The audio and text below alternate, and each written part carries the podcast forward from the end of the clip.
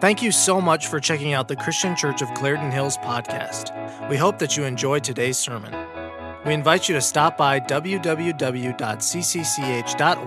to find out more about our church and to make plans to visit us on a Sunday morning. It was a few months ago, and I made the parenting mistake of teaching my kids, Nora, kindergartner, Max, a preschooler. I made the mistake of teaching them knock knock jokes. and so now my life daily is filled with constant knock knock jokes.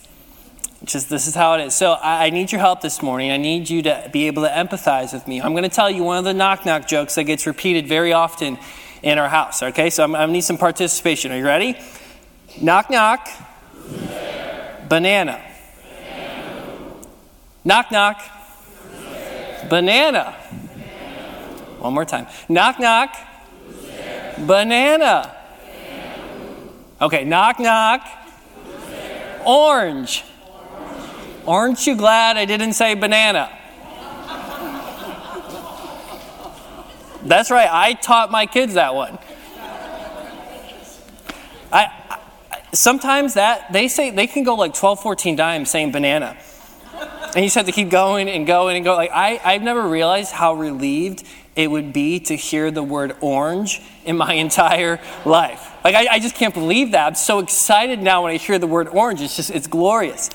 You know, when when things are repeated over and over and over and over and over again, sometimes it loses its power. It loses its, you know, for a joke, it loses that punchline. It's not as funny. In fact, sometimes when they're telling me these jokes and Nora and Max think it's hysterical and they're just cracking up, after a while they look at me or they look at Maria and they're like, Mommy, Daddy, why aren't you laughing?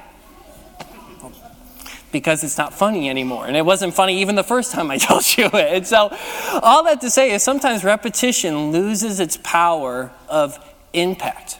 Yet, when we read God's word, the way that God speaks to us and things that are recorded in Scripture, whenever we see them repeated and talked about over and over and over again, that's a way of God getting our attention, reminding us of how something is so important that we can't miss it.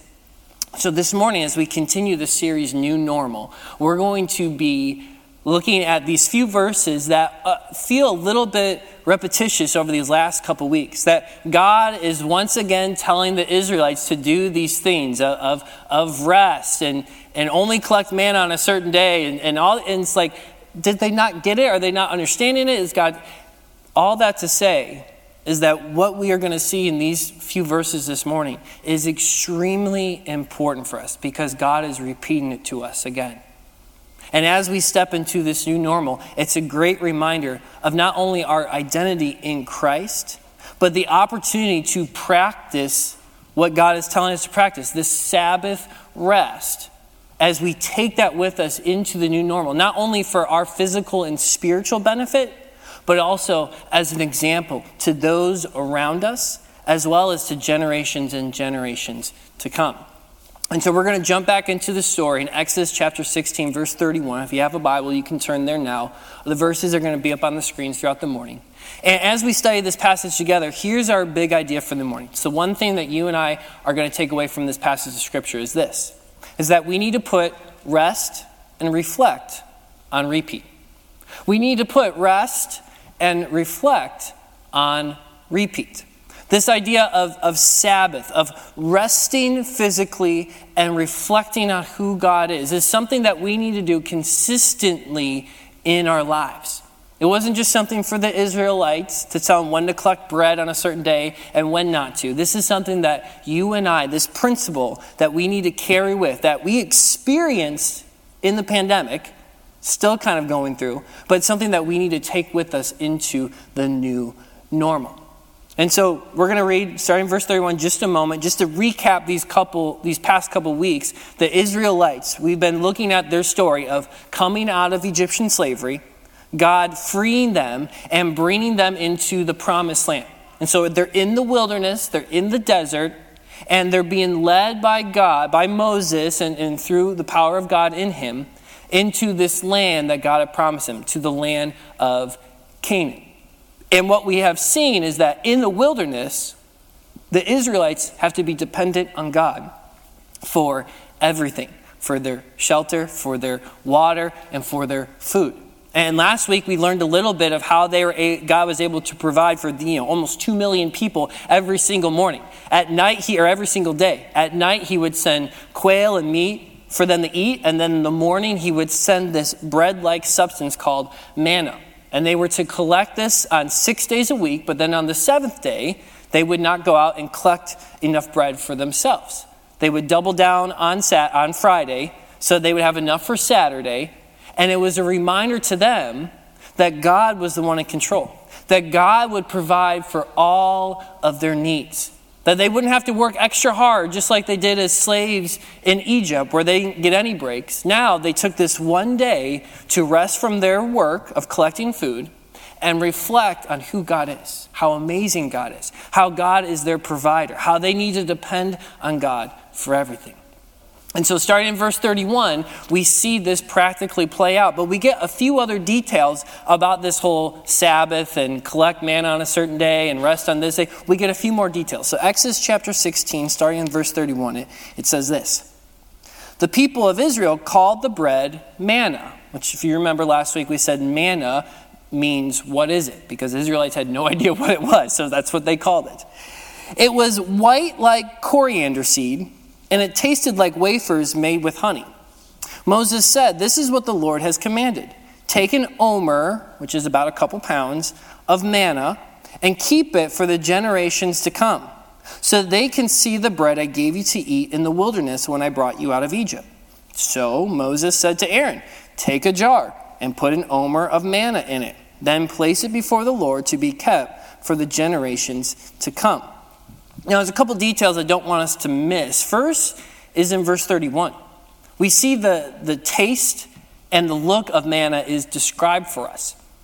And what it's interesting about it is that it points the Israelites to their future home in the promised land, in the land of Canaan. You know, the land of Canaan was typically described as this land of abundance. And the way that it was described specifically was that it was a land flowing of milk and honey. Not only because those delicacies would be in abundance in that land, but just the land itself would be a very abundant land. There'd be tons of resources at their fingertips. They would have no issues. This is not like the wilderness, this is not like the desert.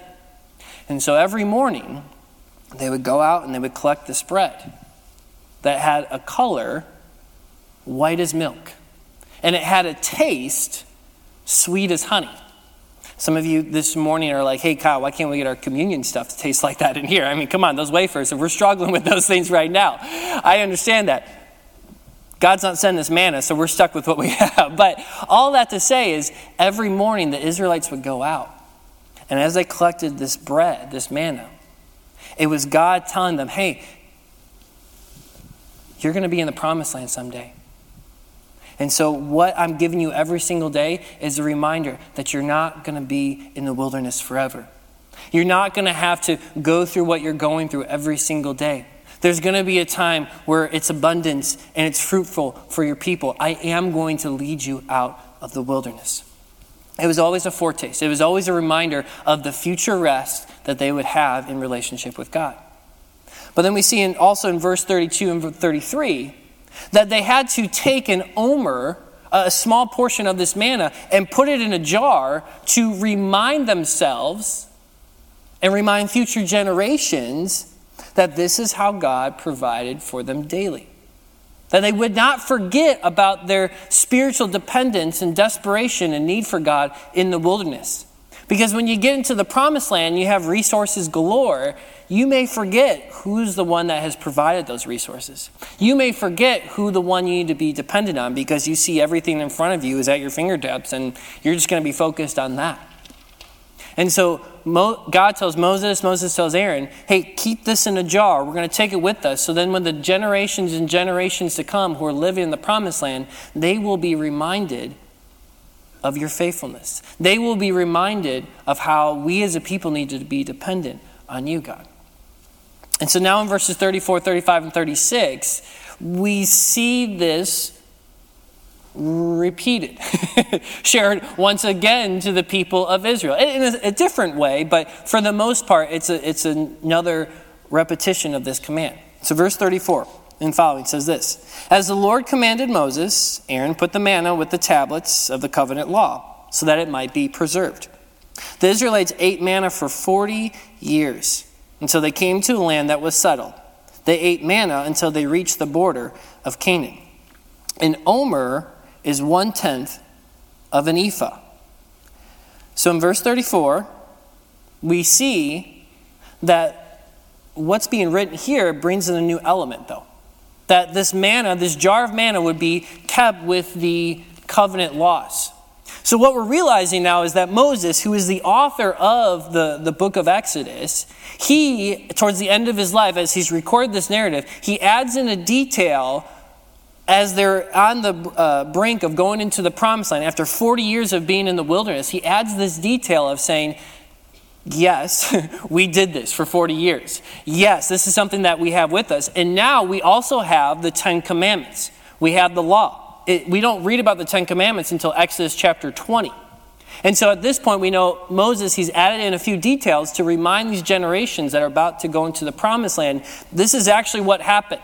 And this jar is still with us today.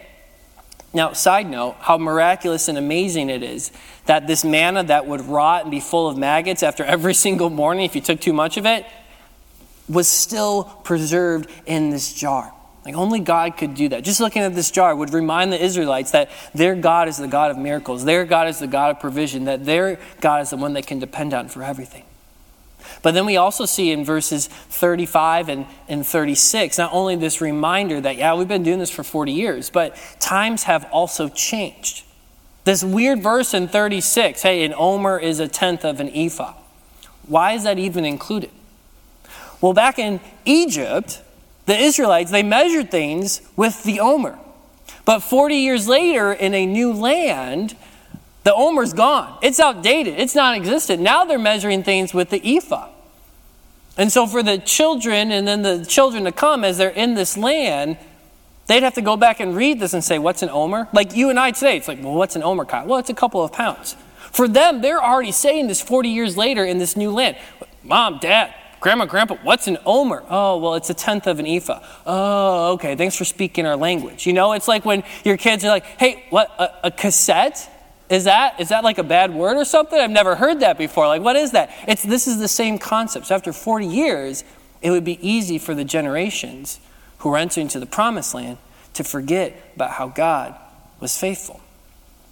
And I, I think this idea of remembering and reflecting is so important because when you're in the promised land, you have resources at your fingertips. You're not having to go out every single day and, and, and, gather your food and cook it and boil it and work for it. You just got everything everywhere.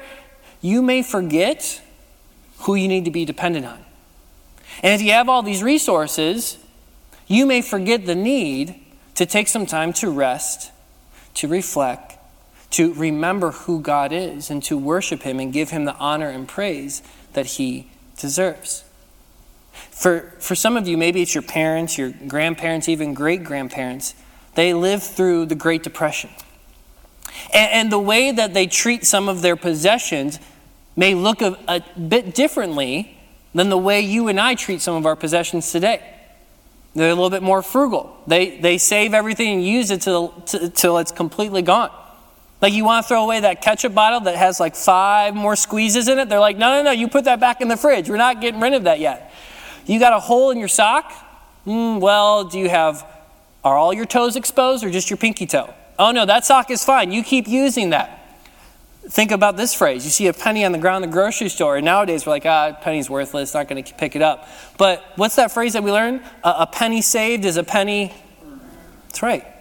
They have a different mindset about life and possessions because what they came out of, this, this Great Depression, caused them to be reminded daily that what they have, they need to take hold of and treasure and value.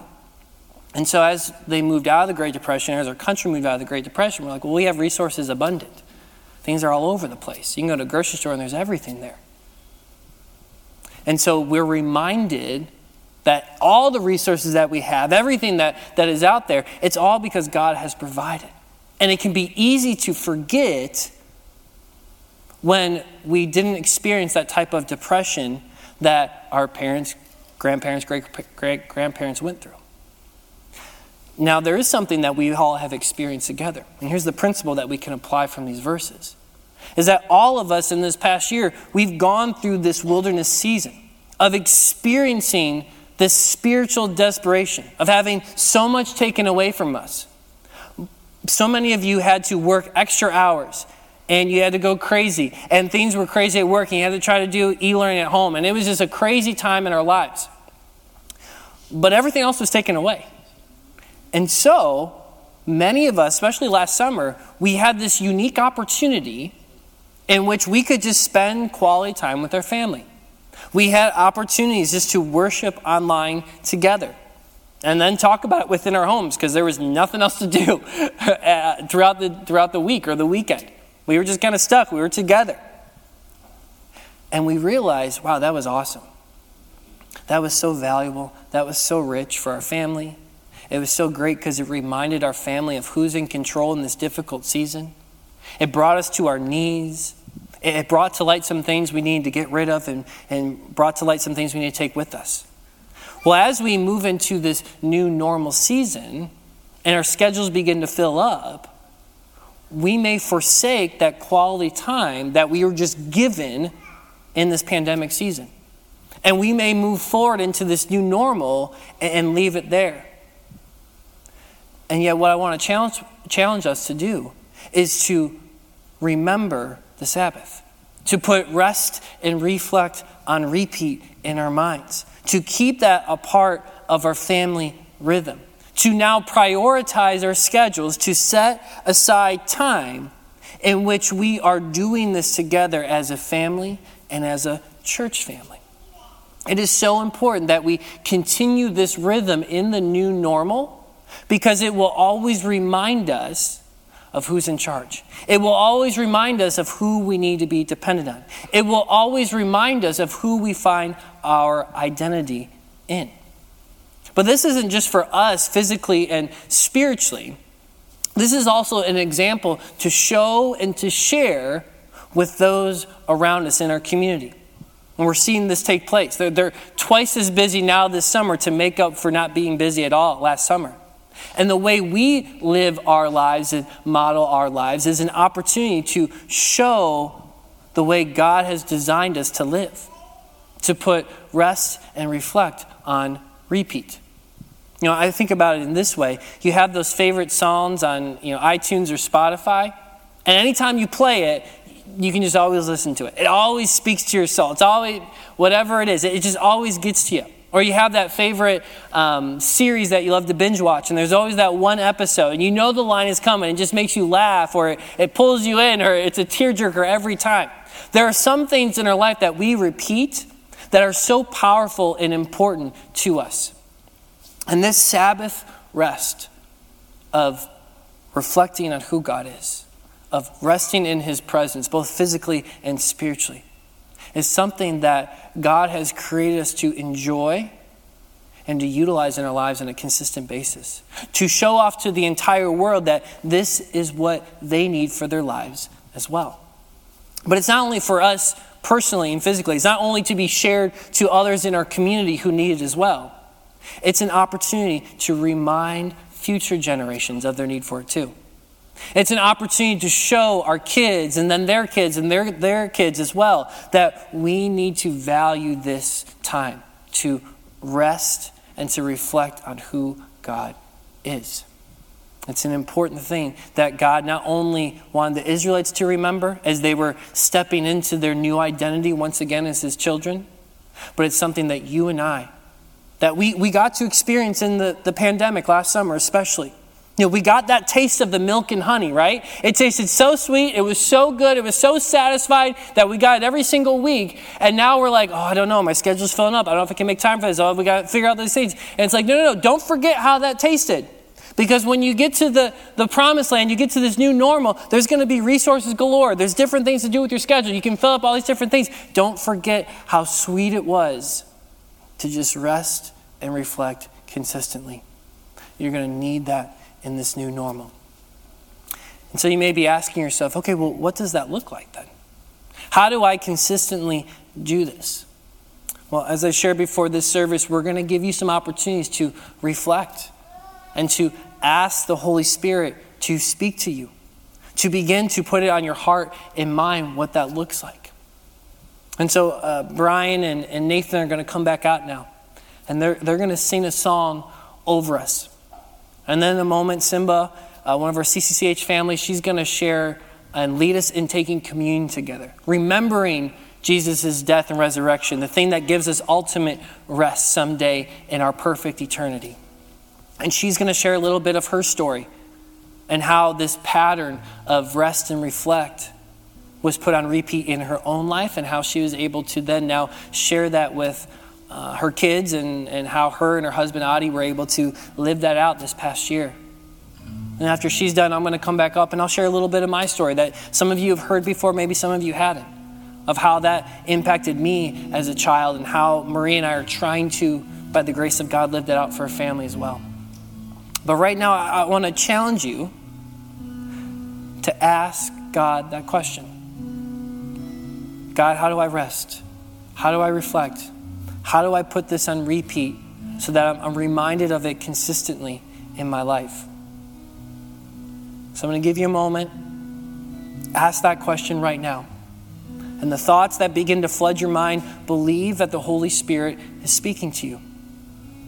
And then in a moment, Brian and Nathan will sing over us. And as they're doing that, we can continue to ask, continue to reflect, continue to think, and prepare ourselves for taking communion together. But take this moment now. Ask God, begin to listen, and believe that He's speaking to you and wants to show you how you can rest and reflect.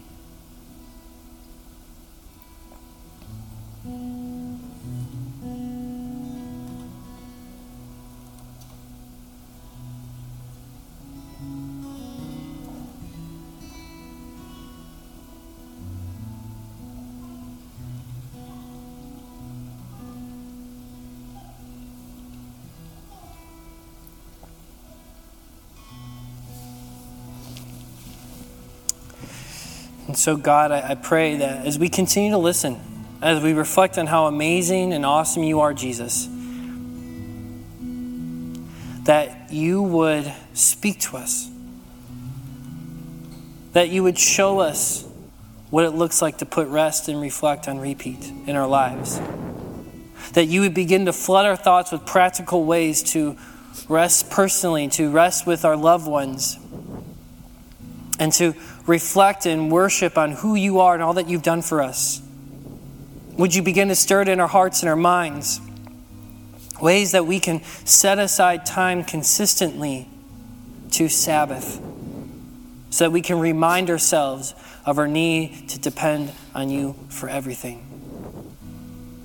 Continue to speak to us now in this moment, Jesus. We, we are listening. Let your spirit speak to us in this moment. Thank you. And we ask these things in your name, Jesus. Amen.